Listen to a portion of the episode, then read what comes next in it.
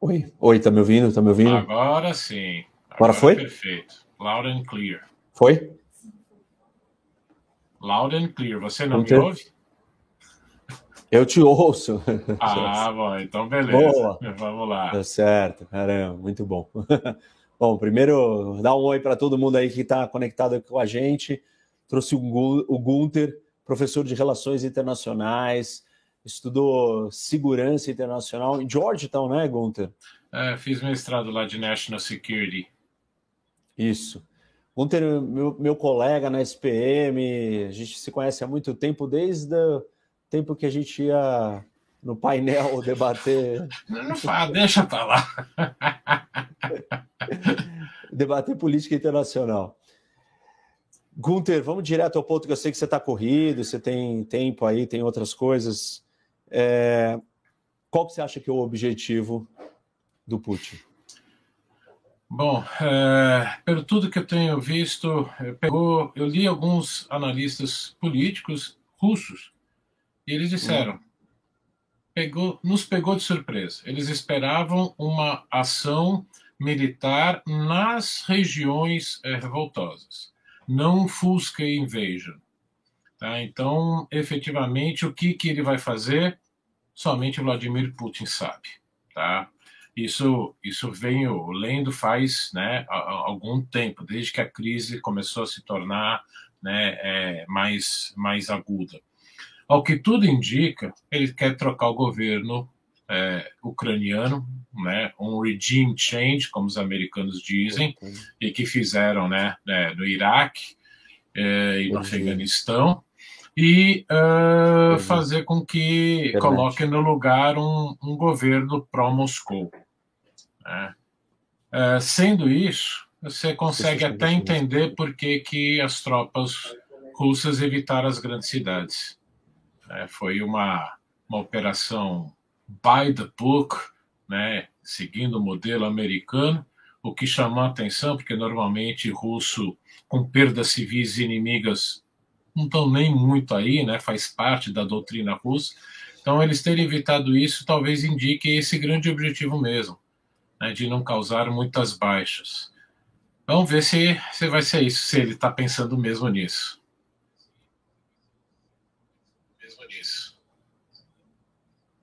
Eu fiquei desconectado.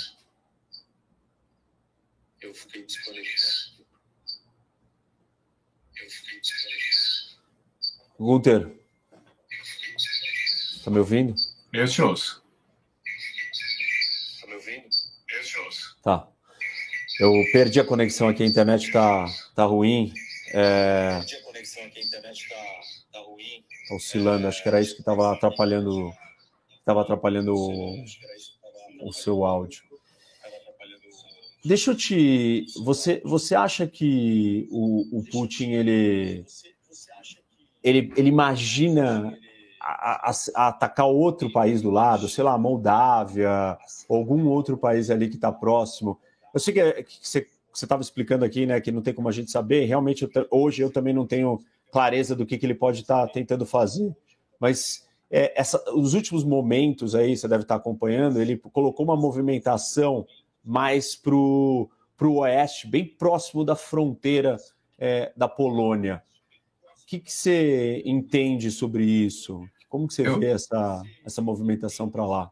Eu acho que é, é realmente tentar uh, desarticular toda a, a estrutura governamental ucraniana e preparar para uma ocupação. E esse é o problema dele. Eu vi um, um analista australiano hoje de madrugadinha, né, que ele fez uma imagem que para mim é muito boa. É, Putin é, é, um, é um leopardo tentando uh, engolir um porco-espinho. Pode até matar, mas engolir não vai conseguir. Por quê? É um território muito grande. É, a Ucrânia tem um tamanho um pouquinho maior do que o estado de Minas Gerais, uma população um pouquinho menor que a do estado de São Paulo. Então, é, alguns analistas que, que eu li falam: olha, uma ocupação de um território com uma população desse tamanho vai exigir o quê? Entre 600 e 700 mil soldados. É quase a totalidade do exército russo. Então, é, ele precisa, antes de mais nada, realmente acabar com essa estrutura do governo ucraniano para tentar controlar. E não vai ser fácil, porque os ucranianos uh, vão partir para uma guerra de guerrilha. Ele devia ter aprendido isso com o Iraque e Afeganistão.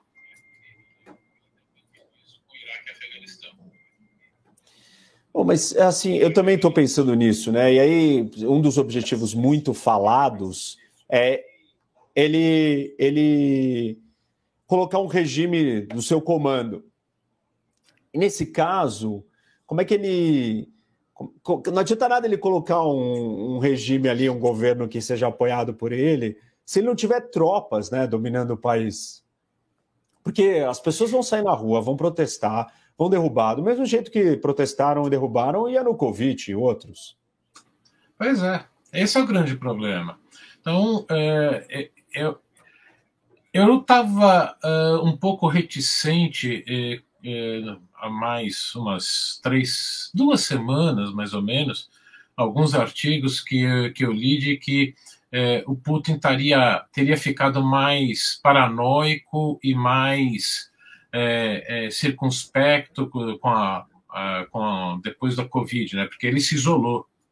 Então, pouquíssimos assessores tiveram a, né, contato com ele. É, talvez seja verdade. E aí talvez seja verdade, e talvez no que né, é, é, eu aprendi bastante numa disciplina que, que eu fiz lá de tomada de decisão de ir à guerra, é, pensamento de grupo faz com que ideias exteriores não entrem e não haja uma discussão de que vamos ver direito se o que a gente está pensando é correto. E aí pode resultar nisso, né? uma decisão que na implementação se mostra falha. Agora, ele expandir para outros, Moldávia até poderia ser, mas não muito além disso, porque Moldávia é muito menor, né? é muito menor que a Ucrânia porque aí depois já começa a ter uh, estados da, né, que são parte da OTAN. E aí eu acho que ele não passa essa linha, porque ele disse no finalzinho daquela viagem do Macron a Moscou, uh, na, na entrevista coletiva ao, ao final, ele disse claramente, olhando para o Macron, os europeus não querem uma guerra contra a Rússia, porque se eles entrarem nessa guerra, a, a Europa vira uma cinza radioativa. Se isso é válido para a Europa, é válido para a Rússia, né? Holocausto nuclear que isso provocaria. Então, não acho que ele vá passar essa linha vermelha.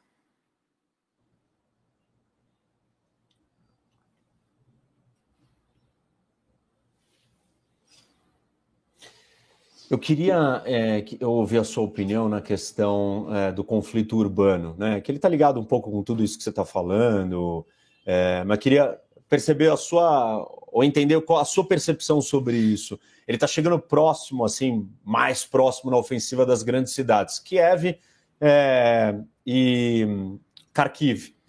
E aí, o, o, que esperar disso? Que tipo de ofensiva militar é, ele vai fazer dentro dessas cidades, se não é entrar num conflito urbano que já é um prelúdio dessa história toda que nós estamos debatendo aqui, ou que você está colocando que Pô, você precisa de 600 mil soldados para dominar um país desse tamanho e para controlar cidades desse tamanho, ou para vencer dentro dessas cidades. O que, que você imagina nos próximos passos da parte dessas questões urbanas? Muito possivelmente um cerco, né? E aí vai causar desabastecimento, que já parece que começou, é, principalmente né, de alimentos, é, é, a fim de quebrar a moral uh, das pessoas.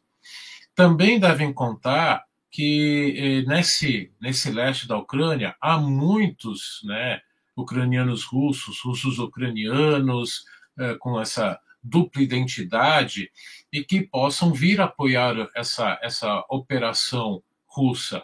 Mas, mesmo assim, acho que ainda é, há é, muitos ucranianos étnicos mesmo que vão resistir.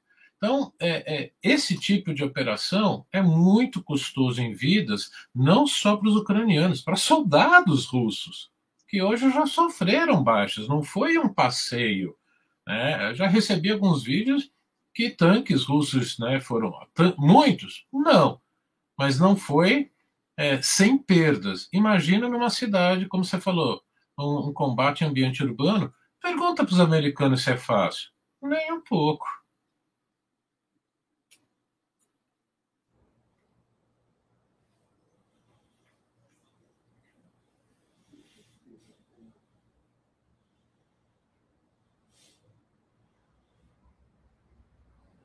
Que, que você acha que é, eu concordo com você, não consigo imaginar como é que vai ser isso, né? O que você acha do lado da Ucrânia? E o presidente recentemente é, colocou um alistamento obrigatório de 18 a 60 anos, não podem sair do país, tem que lutar. É, um monte de armas para civis. Como que você imagina que eles, que os ucranianos vão resistir? Eu concordo que existe a identidade ucraniana, que é o país deles e que eles vão estar dispostos a se manter ali é, fiéis, né, ou lutando pelo seu país. Mas, dadas essas condições, o que, que você enxerga aí do lado ucraniano? Eu vejo, infelizmente, uma situação muito ruim por muito tempo. Não vai ser um conflito que vai durar né, uh, dias, semanas ou até mesmo meses. Se caminhar para esse cenário, é questão de anos.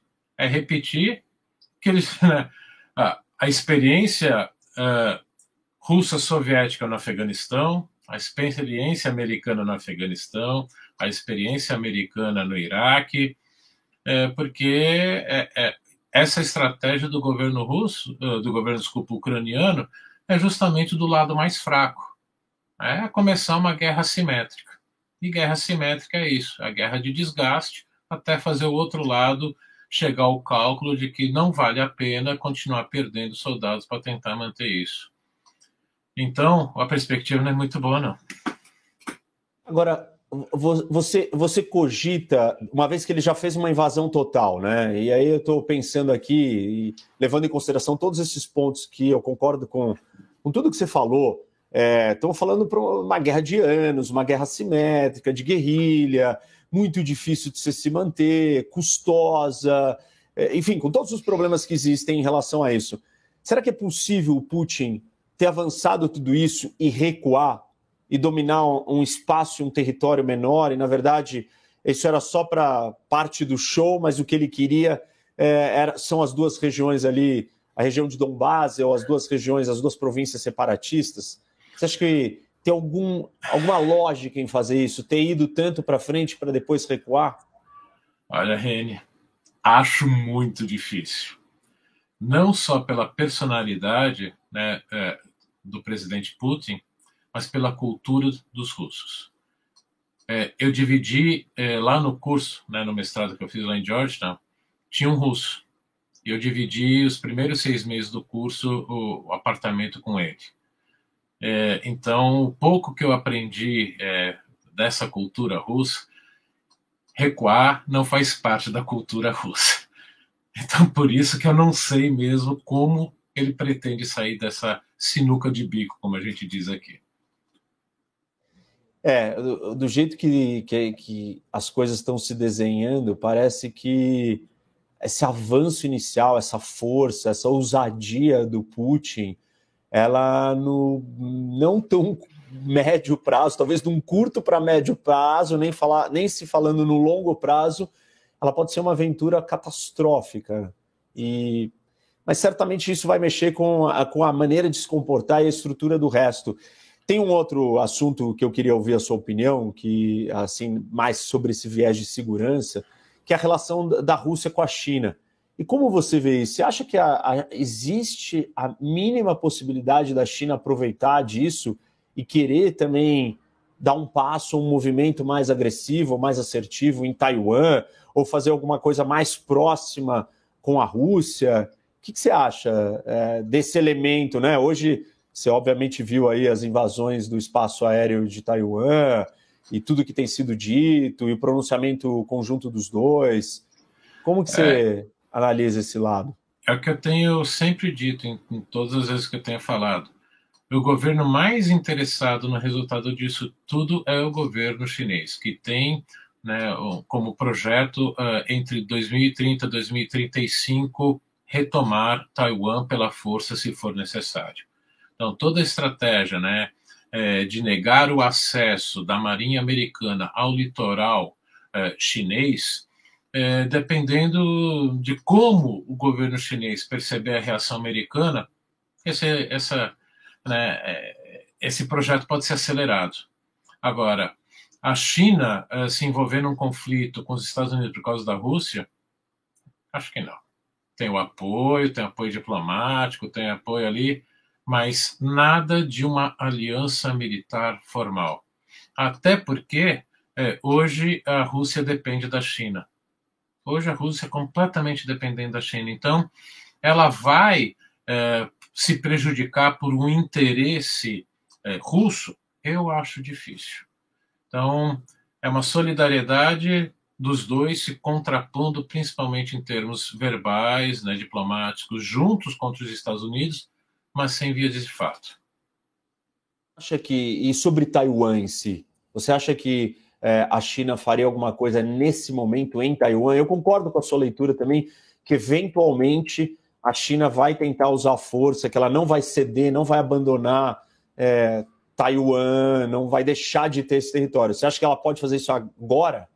Não, porque ela ainda não está preparada para isso. Não, porque eles sabem que militarmente eles ainda não estão no ponto.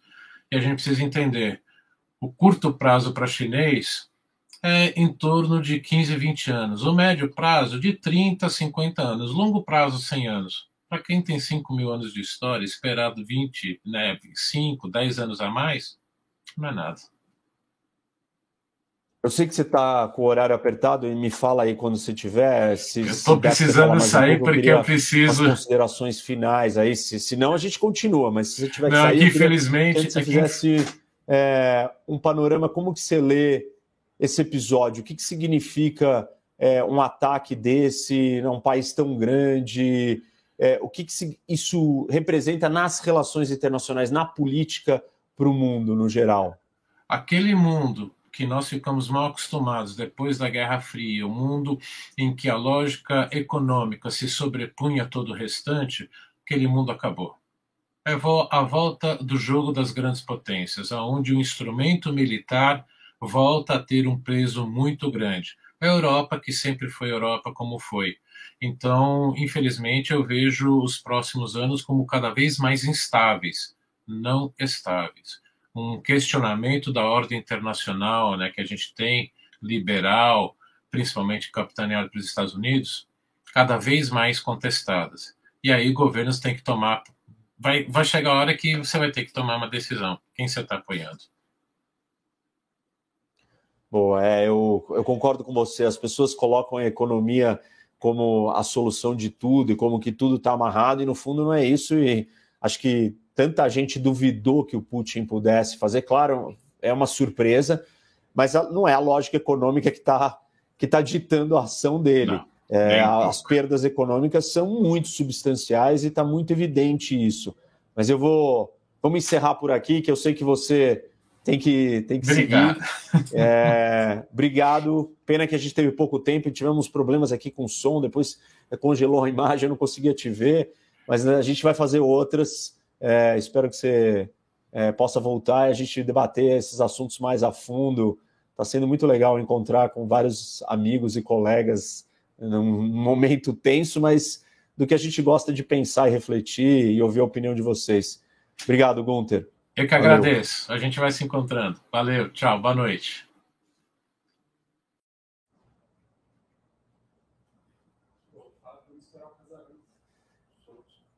Não, o que, tô. Que, o Casarões vai chegar aqui agora? Não, mas eu não estou conseguindo ver.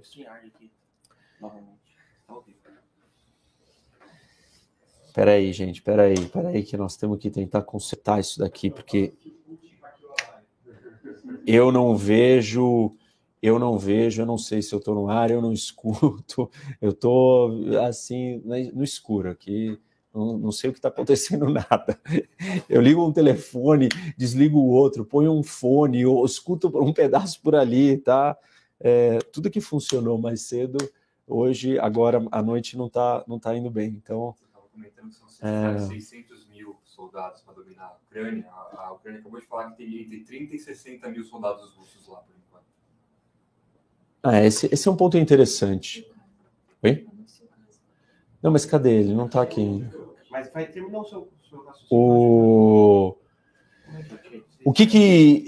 Uma coisa interessante é, que eu estava ouvindo hoje mais cedo é que, tá bom, são 200 mil soldados russos que estão na fronteira, mas é, esses soldados ainda não entraram para dentro, entrou uma parcela muito pequena. A grande parte está do lado de fora, está esperando, não chegou a hora da invasão total, massificada. Nós não sabemos se vai vir mais soldados ainda. É, o Gunter mencionou aí o número dos 600 mil soldados para ocupar um território desse tamanho. É, talvez hoje a gente tenha o quê? 40, 50, 30 mil soldados russos lá dentro. Tem um contingente imenso do lado de fora e tem muito mais soldados russos. Então, não é o país inteiro, não é a Rússia inteira que está mobilizada para fazer isso. É, então, nós temos que esperar para enxergar ou entender quantos soldados vão entrar de fato dentro da Ucrânia. Eu estou com o Casarões já aqui e. Mas aí eu quero saber. Fala, casa. E aí, meu? Fala, Rene. Tudo jóia, cara? Tá me ouvindo? Eu tô te ouvindo bem. Ao contrário do Gunter, eu ouço. Ontem era com o meu fone, né? Até agora eu... Agora te ouvindo, olha só. Cara, e aí, meu, como você tá? Né? Eu vi que passou Oliver, passou Gunter, todo mundo. Todo mundo veio aqui. É, Olha que legal. Que legal, é uma, que legal. Quase que uma confraria, um clube dos professores de relações internacionais, todos é os grandes pensadores de relações internacionais passando aqui, conversando, debatendo. E vamos encerrar é, chave de ouro com você. Você não tem horário, você não tem uma entrevista daqui 15 minutos, é isso? eu tenho umas 9h15. Dá tempo, dá tempo. Ah, tá bom, 45 minutos. e aí, você dormiu? Cara, muito pouco. Eu acordei, eu, eu tava vendo os novos episódios de Walking Dead com minha filha, apaguei meia-noite e tal. Duas e meia da manhã eu acordo com o zap bombando, guerra, guerra, guerra, guerra, guerra. Jornalista ligando já às três da manhã para entrar ao vivo. Eu assim, gente, não tem nem, não tem nem casa nessa hora, não posso nem acender as luzes para entrar, né? Mas desde então, cara, não dormi.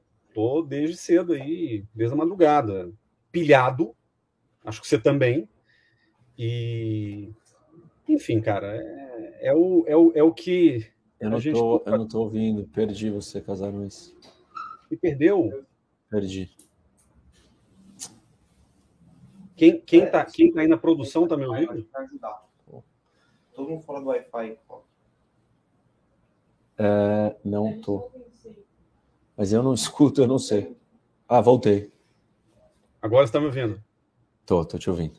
Não, tava eu ouvi que... só a parte que você acordou no meio, duas da manhã, e aí, é... como todo mundo te ligando, guerra. Não, e, e, assim, a gente não para, né? São os ossos do ofício de quem, de quem cobre é, questões geopolíticas de todo tipo, né? Bom, eu, eu, eu me lembro de você Sim. num dia que você fez uma turnê aí por quatro ou cinco emissoras, só trocava gravata. Sim.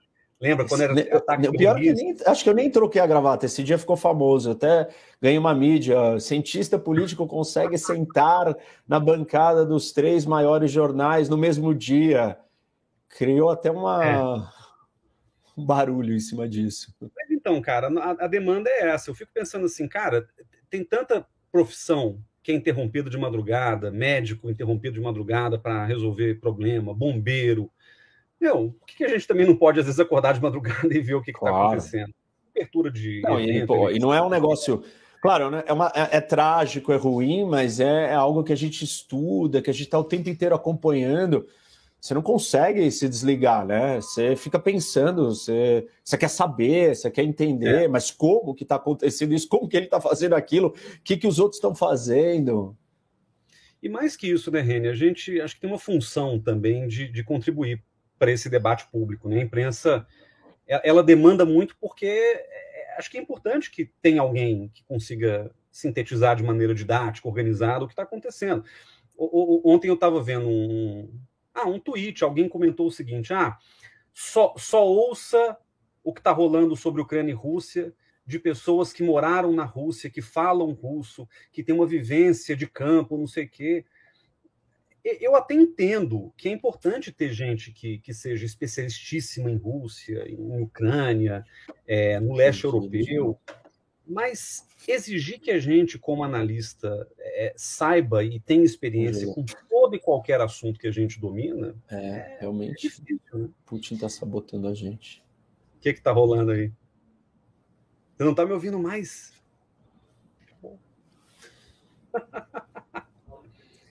Perdi, eu não estou te ouvindo. Saiu Pô, do ar aqui tudo. Reflexão. Completamente fora do ar.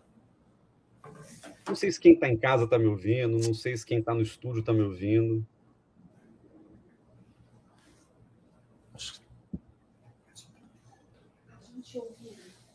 Quem está no Bom, estúdio. Eu não te ouço, mas eu vou te fazer uma pergunta e aí você vai contando aí enquanto eu tento te ouvir em casa.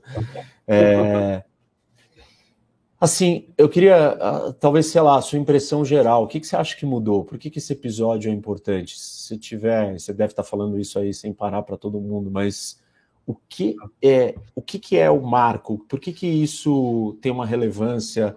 Ou onde que está a mudança é, do episódio da, da Rússia invadir a Ucrânia, porque para as pessoas que não, não acompanham, não entendem o funcionamento do sistema internacional, do mundo de, como um todo, ah, é uma guerra, que absurdo.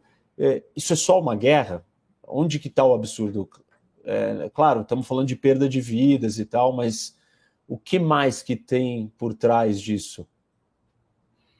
Olha, eu acho que são três coisas fundamentais, assim, para resumir uma história que é muito mais complicada e muito mais longa. Primeiro, é, a Rússia sempre se sentiu muito ameaçada na região da fronteira do leste europeu. Esse é um problema que vem do fim da Guerra Fria, esse é um problema que tem a ver com uma promessa que os Estados Unidos alegadamente fizeram de não é, adiantar, a, não avançar as fronteiras da OTAN rumo ao leste europeu, que supostamente o George Bush pai fez para o Gorbachev depois descumpriu, enfim.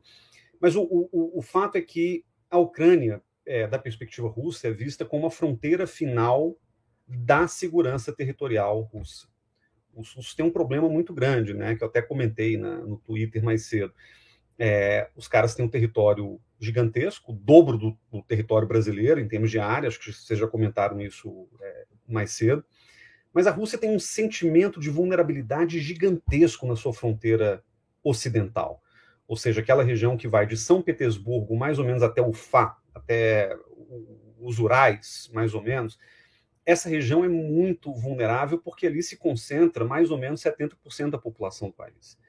E a Rússia tem uma, uma questão histórica por trás disso, que, claro, não serve para justificar a guerra, obviamente, mas uma questão histórica que é a seguinte: os caras foram invadidos três vezes em dois séculos. Napoleão Bonaparte foi lá e fez um puta estrago na Rússia, Kaiser Guilherme II e as tropas alemãs na Primeira Guerra Mundial invadiram e ocuparam um pedaço da Rússia, devastaram aquela região, e Hitler, obviamente, sacrificou é, um pedaço importante né, da, da, da guerra para se dedicar aos teatros soviéticos, né, entre 42 e 45, e a gente sabe quantas pessoas morreram nessa brincadeira. Né? Os russos têm aí um sentimento muito forte de patriotismo, né? A Segunda Guerra Mundial, inclusive para eles, é chamada de a Grande Guerra Patriótica, justamente porque eles entendem o peso quase imensurável do sacrifício humano que essas guerras envolvem no caso da Rússia. Então, é, quanto mais próxima a OTAN chega da fronteira russa, quanto mais a Ucrânia em particular, que é um território muito estratégico nessa história da Rússia recente, quanto mais próximo os americanos chegam dali, mais o sentimento de vulnerabilidade é, se aguça. Né? Obviamente, de novo, isso não justifica a guerra, mas isso nos dá uma ideia de como Putin pensa e de como Putin tenta legitimar para o povo e para a opinião pública o que ele está fazendo. Então, essa é a primeira coisa. Né? A expansão da OTAN, em resumo, é um elemento decisivo para a gente entender é, essa sensação de vulnerabilidade geopolítica por parte da Rússia, e, claro, não tem inocente nessa história. Nem os russos é, deveriam ter invadido, mas os, os, americanos também deliberadamente expandiram as fronteiras militares da OTAN. E a reboque, a União Europeia também foi se expandindo para chegar praticamente nas fronteiras territoriais da Rússia, Estônia, Letônia, Lituânia, Ucrânia, enfim. Então, esse é o, essa é a perspectiva. Aí tem uma segunda questão que eu acho também importante, que é a seguinte: é, o, o, Putin ele tem um senso muito bom de timing, ele é um baita estrategista, ele entende que você não pode ficar fazendo brincadeira de operação militar a qualquer momento. Então ele esperou, é, na verdade, uma confluência de duas coisas. Primeiro, desde 2014 a Rússia vem tomando sanções atrás de sanções por parte dos Estados Unidos, do Reino Unido, de alguns países europeus. O que, que o Putin fez nos últimos anos, desde 2014? Começou a acumular recurso, começou a guardar dinheiro, começou a fazer um ajuste fiscal para poder é, se equipar de maneira mais adequada para poder aguentar algumas sanções por algum tempo. E, de fato, quando a gente pensa na análise recente sobre qual o papel, qual a extensão das sanções, o que, que isso pode efetivamente causar é, de dano à economia russa, muitos analistas concordam que é, o dano é limitado. O dano limitado porque a Rússia já tem uma estrutura econômica que consegue resistir, pelo menos num primeiro momento, ao conjunto de sanções e que a gente viu, são pontuais, né, é, sanções contra algumas pessoas específicas é, e alguns bancos específicos, etc. Isso não vai tirar a economia russa do rumo num primeiro momento. Eles têm uma aliança comercial com a China, eles têm relações comerciais com outros países do mundo, inclusive o Brasil. Então, há ali vamos dizer, uma tentativa de diluir o efeito negativo das sanções. Para não dizer o fato de que, aí olhando para o timing ainda, é, o Putin, obviamente, esperou o presidente que talvez seja o mais fraco geopoliticamente da história recente dos Estados Unidos, que é o Joe Biden, que é trapalhada atrás de trapalhada.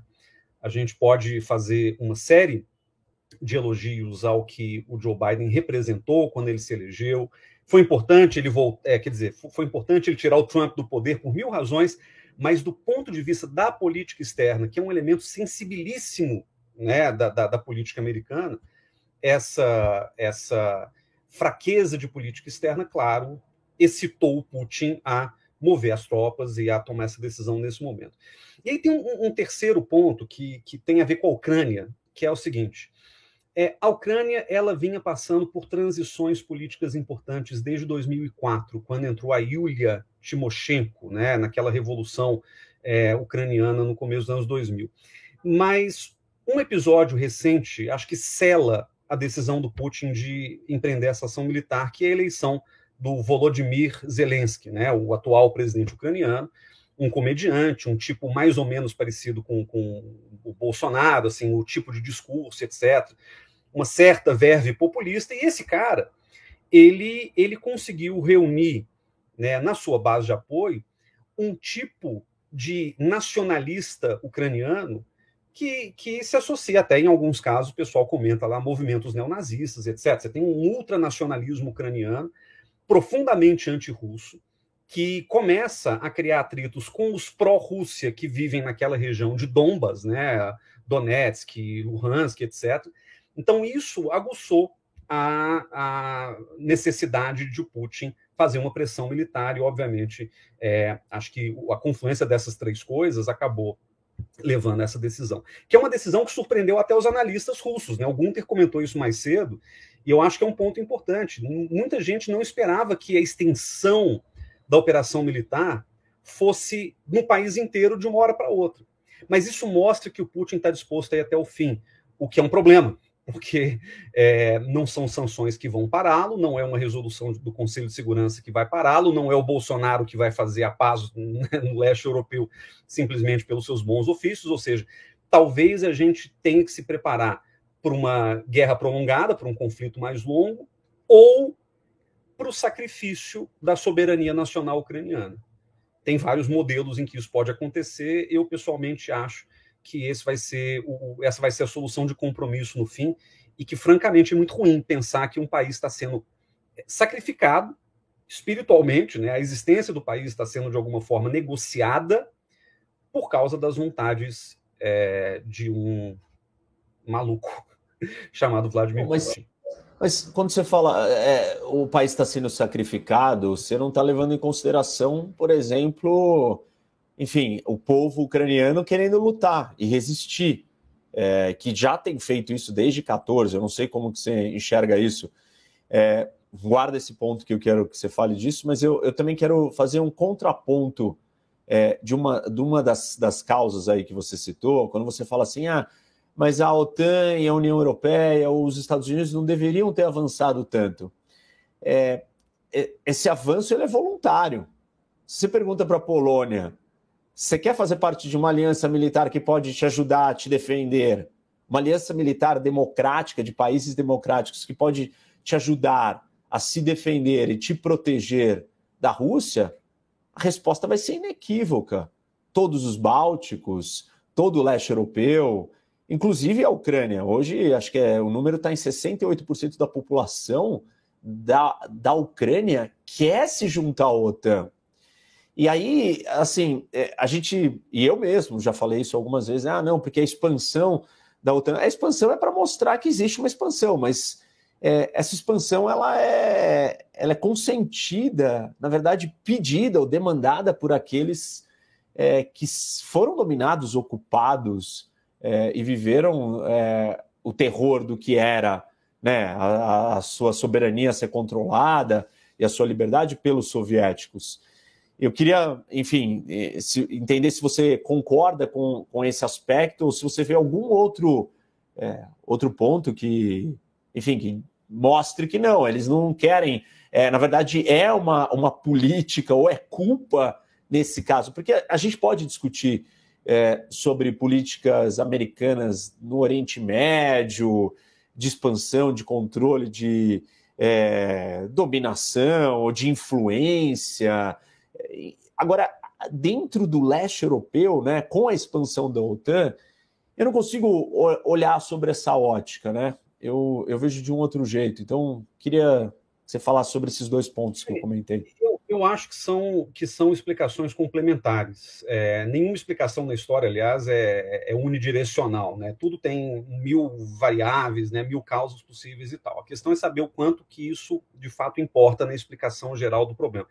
É, a história é, é muito complexa. Né? A história do fim da Guerra Fria é uma coisa complicada, porque é, quando, quando o, o, o Muro de Berlim caiu e, e houve aquele conjunto de transições democráticas no leste europeu, a União Soviética ainda existia. Então, é, a, a, a história da, da, do desmantelamento da União Soviética vem um pouquinho depois, ou seja, foi ali um período de 89 a 91. Nesse período aconteceu a Revolução de Veludo na, Tchecoslováquia, né, que depois viraram dois países. Aconteceram várias revoluções na Polônia, na Hungria, na, na Romênia, na Bulgária, etc.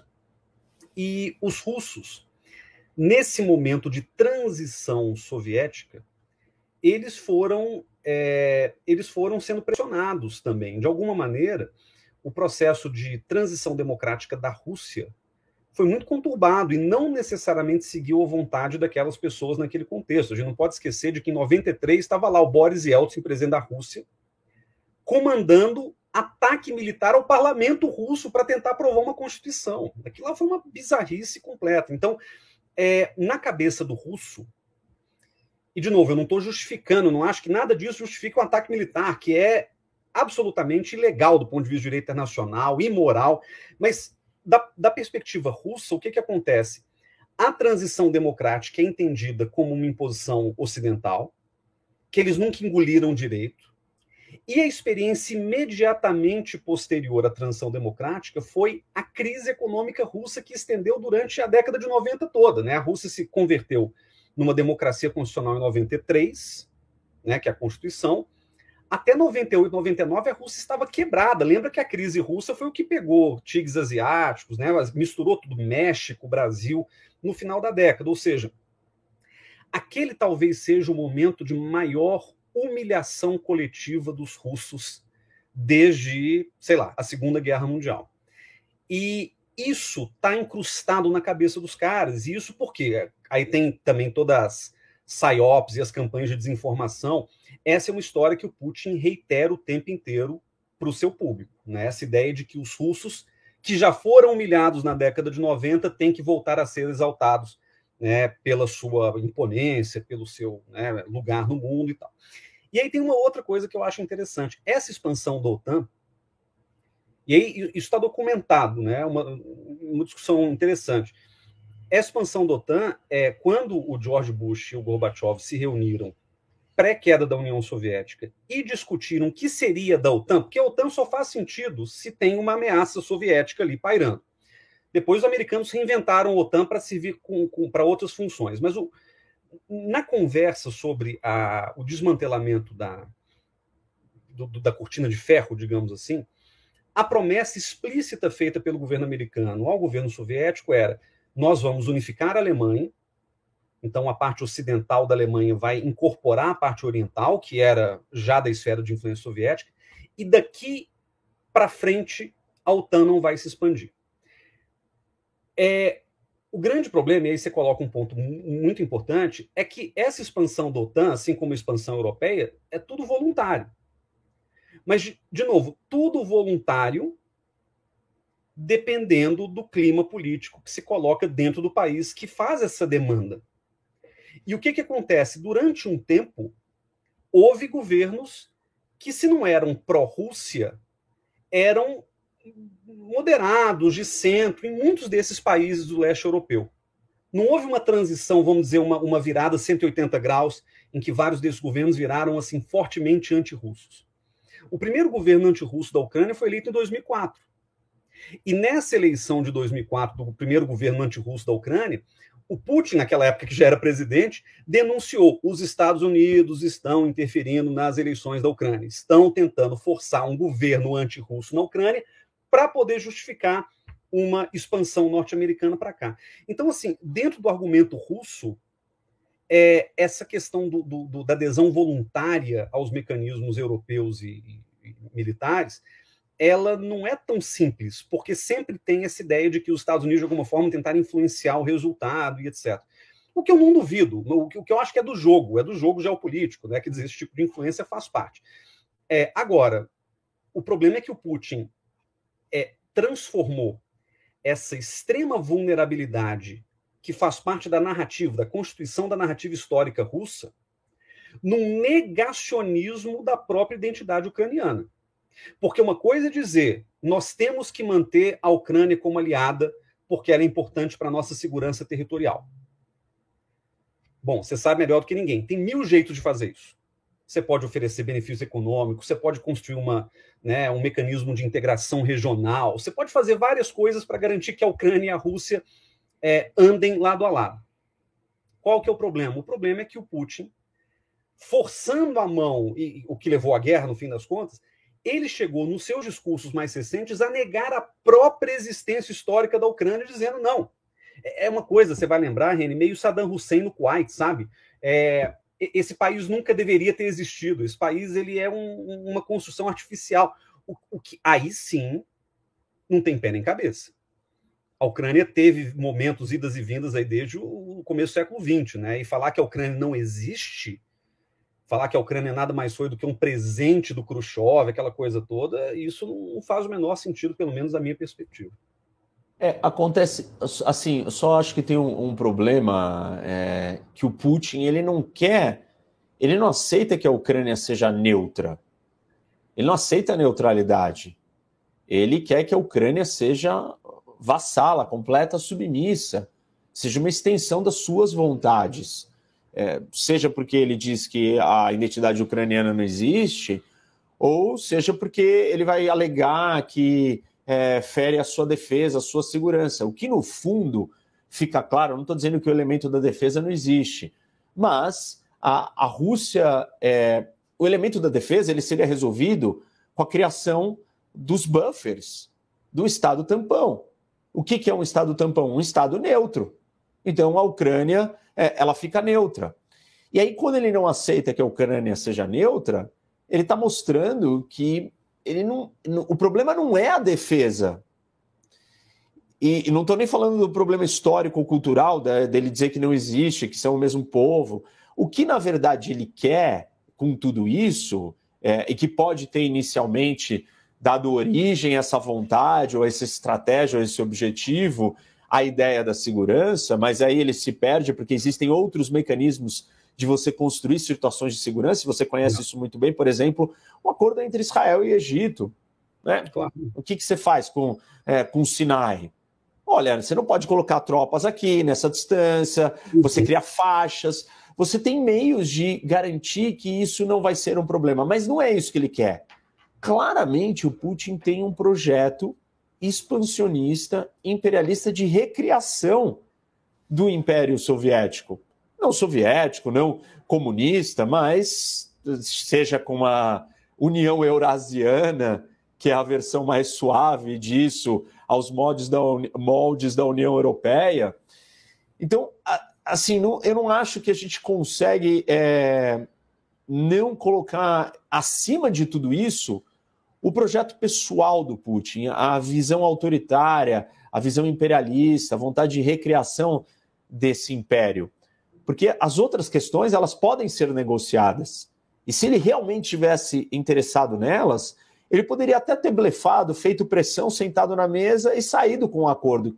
Mas um acordo que para ele não faria nenhum sentido, porque ele jamais confiaria. Aí tudo bem, até acredito é, que é um elemento e uma dinâmica da política internacional, você não vai ter que confiar. Se os Estados Unidos assinar um acordo com a Rússia, ele não vai confiar.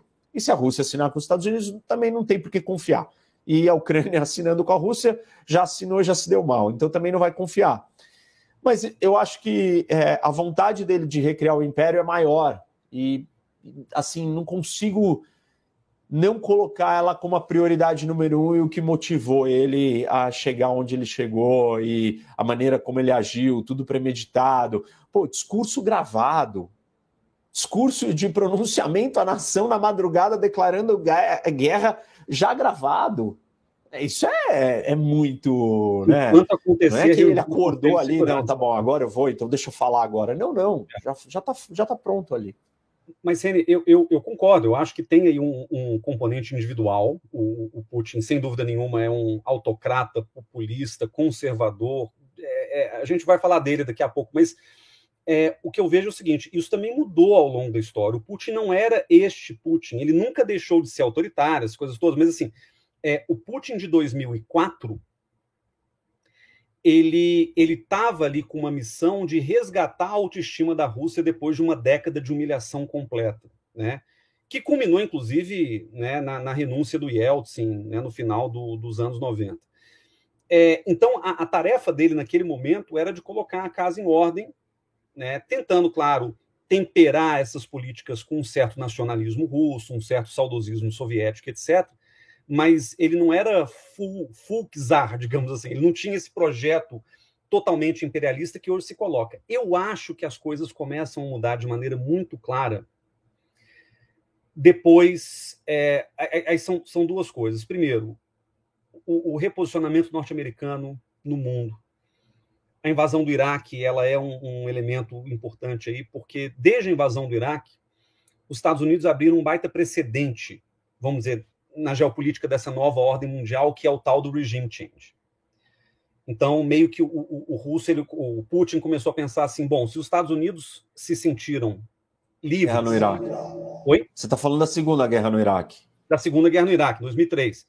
É, quando eles fazem, a, quando eles invadem e ocupam o Iraque, sob a oposição da Rússia, da, da Alemanha, da França, etc., naquele momento, a retórica do regime change ela virou uma espécie de é, linguagem das grandes potências. E o, os próprios Estados Unidos fizeram isso, ou tentaram isso outras vezes e tal. Então, Putin meio que falou: beleza, então se eles podem fazer isso, eu também posso.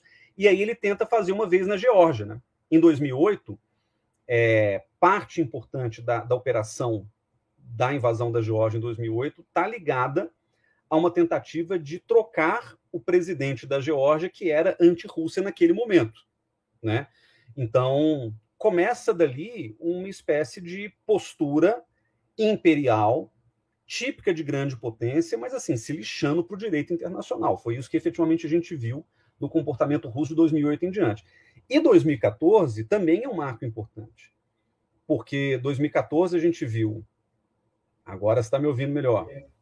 É, vamos testar com isso daqui. Cada hora Agora eu testo. Você melhor? Coisa. Joia? O problema não é o fone, né? O problema são outras coisas que aconteceram. Eu tô te ouvindo. Mas tá me ouvindo? Eu então, tava assim, te ouvindo antes, agora.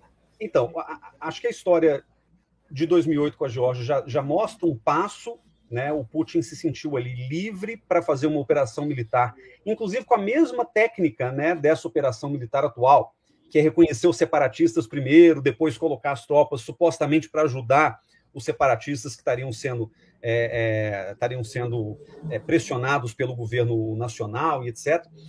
E aí, 2014 começa essa mesma dinâmica sobre a Ucrânia. Né? Em 2014, tem um, um acho que um, dado relevante aí que é o seguinte: a Rússia, ela já estava se comportando de uma maneira mais expansionista e mais assertiva do que no passado. Você pega a doutrina de política externa da Rússia de 2014, que foi quando Putin voltou para a presidência, depois daquele ato 2010-2014, e ali é que começa o projeto imperial de Vladimir Putin. Que é um projeto complexo, porque ele não envolve só a vontade pessoal do Putin, envolve uma aliança dos nacionalistas russos, né, desse, desse establishment militar russo que é eura, eurasiano, né, que tem essa visão de expansão russa, uma coisa meio né, é, Pedro Grande, e junta também a dimensão religiosa. É quando Putin começa a falar abertamente de uma aliança conservadora com a Igreja Ortodoxa Russa. Então, esse projeto imperial que brota depois de 2014, que começa a, a movimentar a geopolítica né, regional em torno da Rússia, e culmina nisso que você falou.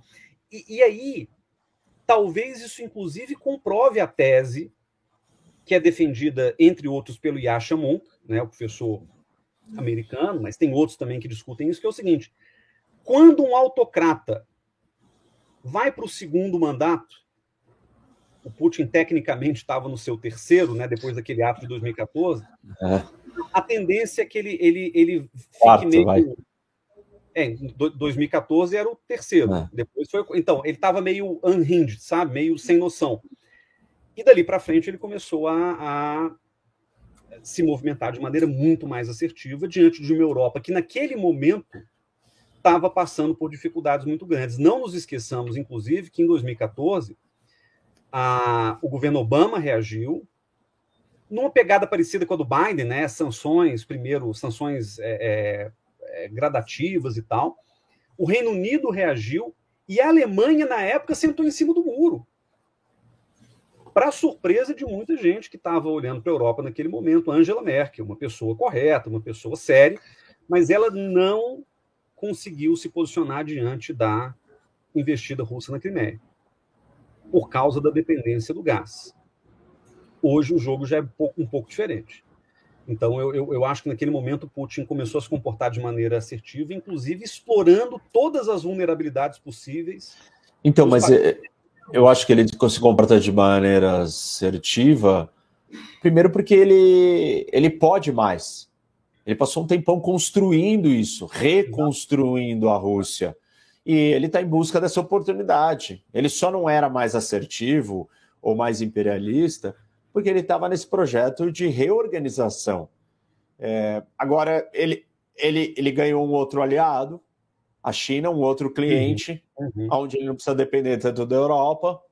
Ele sente que os Estados Unidos estão mais fracos. Ele contribuiu para enfraquecer os Estados Unidos com a interferência, com a polarização criada a intervenção na eleição e tal. Enfim, acho que ele, ele tenta minar os Estados Unidos por dentro, a Europa por dentro, seja financiando partidos anti-União Europeia, ou seja financiando o Brexit, ou interferindo no, no Brexit e tentando fazer aquilo acontecer.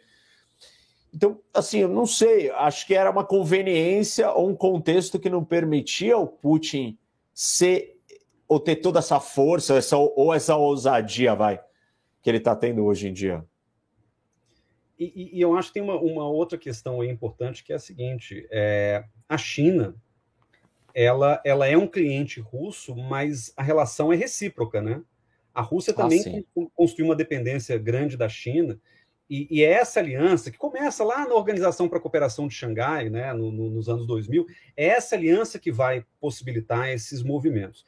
Agora, um, uma coisa que eu acho é, também fundamental pontuar é que eu não vejo, eu pelo menos, a, a, a, despeito de concordar contigo e pensar o Putin como um imperialista, como um sujeito que quer reviver um czarismo do século XIX, eu não vejo a Rússia tentando consolidar um império mundial a Rússia ela, ela tem uma preocupação geopolítica que é fundamentalmente no seu entorno.